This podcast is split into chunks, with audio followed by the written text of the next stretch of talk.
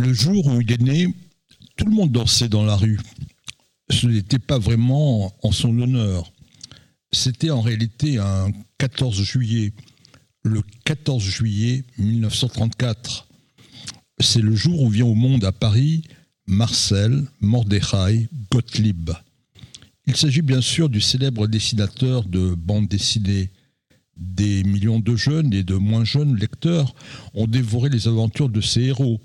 Gay Luron et Belle Lurette, Super Dupont et ses séries comme Les Dingos Dossiers et les rubriques à braque, et aussi euh, L'écho des savanes et Fluides glaciales, des périodiques dont Gottlieb a été l'un des fondateurs.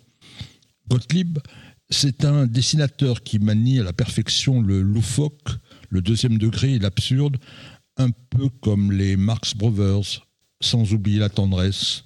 Mais qui est Gottlieb? Ses parents, ce sont des juifs de Hongrie.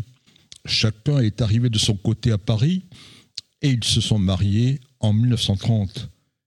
Erwin Gottlieb est peintre en bâtiment. Sa femme Régine est couturière. Ils habitent près du métro Château-Rouge. À la maison, on parle hongrois, on mange hongrois, on chante hongrois.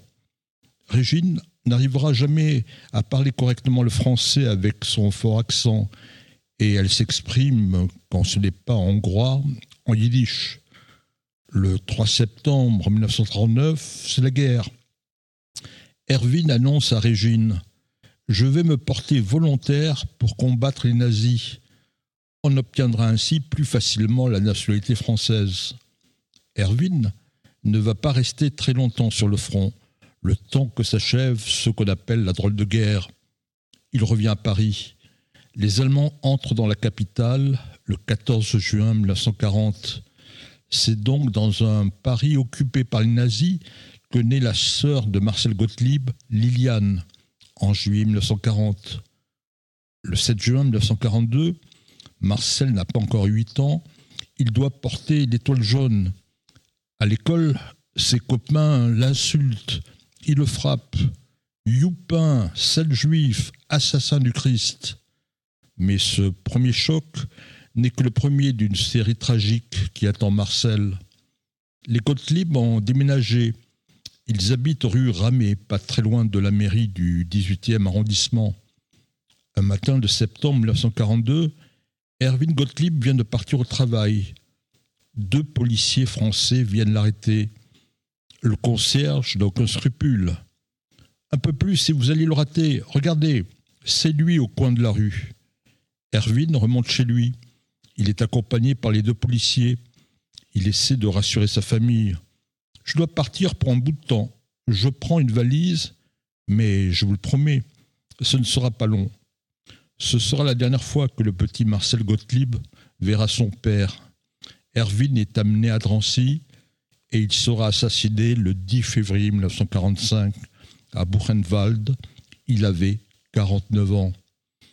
Quand la police française capture Erwin, il n'est pas question de rester dans l'appartement de la rue Ramée. Un voisin des Gottlieb est brigadier. Il avertit Régine. Vous êtes sur la liste. C'est pour cette nuit. Partez tout de suite. Elle confie ses enfants au foyer de l'UGIF, rue Lamarck. Régine vient chercher Marcel et Liliane au bout de deux semaines. Elle a été bien inspirée. Trois jours après, la Gestapo fait une descente et rafle tous les enfants. Marcel et Liliane sont confiés à des paysans. C'est à Rueil, la Gadelière, c'est dans l'Eure-et-Loire, contre bien sûr de l'argent. Mais Gottlieb se retrouve dans une famille de pétainistes profondément antisémites. Il le maltraite et il n'hésite pas à le frapper. 1944. Régine vient chercher ses enfants. Elle ne les a pas vus depuis deux ans et elle se trompe. Dans la ferme, elle se précipite vers un autre garçon qui a l'âge de Marcel et elle l'embrasse. Le petit Gottlieb hurle Maman, c'est moi Régine et ses enfants retournent à Paris, mais leur appartement a été pillé. Régine tombe dans la dépression, dans la paranoïa. En 1947, Marcel part dans un orphelinat à Verneuil, où il n'y a que des enfants juifs hongrois. Marcel tombe amoureux pour la première fois de sa vie. Il a 13 ans. Il est ébloui par Clara. Elle a 11 ans. Marcel est un grand timide et c'est la première fois qu'il ose parler à une fille. Mais cet amour restera platonique. Marcel reste trois ans au château. Il y fait sa bar mitzvah. Mais un jour, il faut retourner à Paris. Après des petits boulots, Gottlieb commence à dessiner ce qu'il appelle des petits Mickey et il va connaître la carrière que l'on connaît. Il meurt le 4 décembre 2016 au Vésidé à l'âge de 82 ans. Gottlieb avait déclaré un jour Je n'ai jamais claironné que j'étais juif, je ne l'ai jamais caché non plus.